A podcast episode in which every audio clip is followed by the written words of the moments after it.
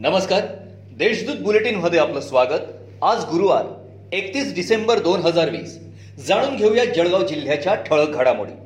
महानगरपालिकेतील बेजबाबदार अधिकारी कर्मचाऱ्यांमुळे विकास कामे रखडतात. अधिकाऱ्यांकडून मुद्दाम अनेक प्रस्ताव उशिराने चर्चेस येतात. अनुकंपा भरती धोरणास उशीर अधिकाऱ्यांची उदासीनता नळ संयोजनाबाबत धोरणाचा अभाव बावीस लाखांच्या मोटारी बसवण्याच्या खर्चाअभावी नागरिकांना अल्प पाणी पुरवठा. दीड दीड वर्ष लाइट बसवले जात नाही असं एक ना अनेक मुद्द्यांवर स्थायी सभेत जोरदारपणे चर्चा झाली.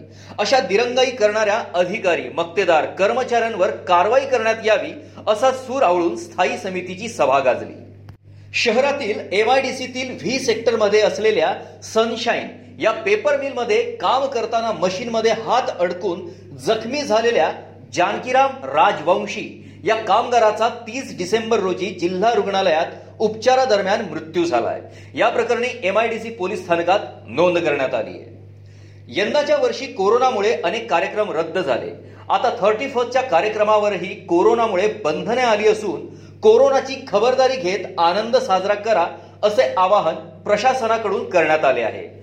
कोरोना नियंत्रणासह अनुचित प्रकार घडू नये यासाठी जिल्हा पोलीस प्रशासन सज्ज झाले असून नववर्षाच्या पूर्वसंध्येला कर्मचारी बंदोबस्तावर रवाना करण्यात आले आहेत. जिल्ह्यात कोरोना नियंत्रणासाठी कोरोना योद्धा आरोग्य कर्मचाऱ्यांसह पोलीस कर्मचाऱ्यांना कोरोनाची लस देण्यात येणार आहे.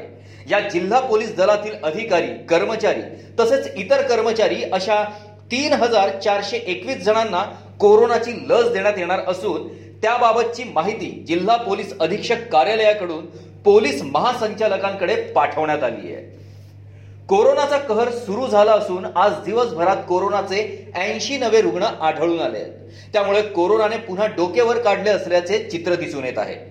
तसेच बुधवारी छत्तीस जण कोरोना मुक्त झाले असून तीन जणांचा मृत्यू झालाय. आतापर्यंत चोपन्न हजार चौतीस रुग्णांना घरी पाठवण्यात आलंय. आतापर्यंत मृतांची संख्या ही एक हजार तीनशे अठ्ठावीस इतकी झाली आहे. या होत्या आजच्या ठळक घडामोडी. याबरोबरच वेळ झाली आहे येथेच थांबण्याची. भेटूया पुढील बुलेटिन प्रसारणात. तोपर्यंत संक्षिप्त बातम्या आणि ताज्या घडामोडींसाठी देशदूत डॉट कॉम या संकेतस्थळाला भेट द्या. धन्यवाद.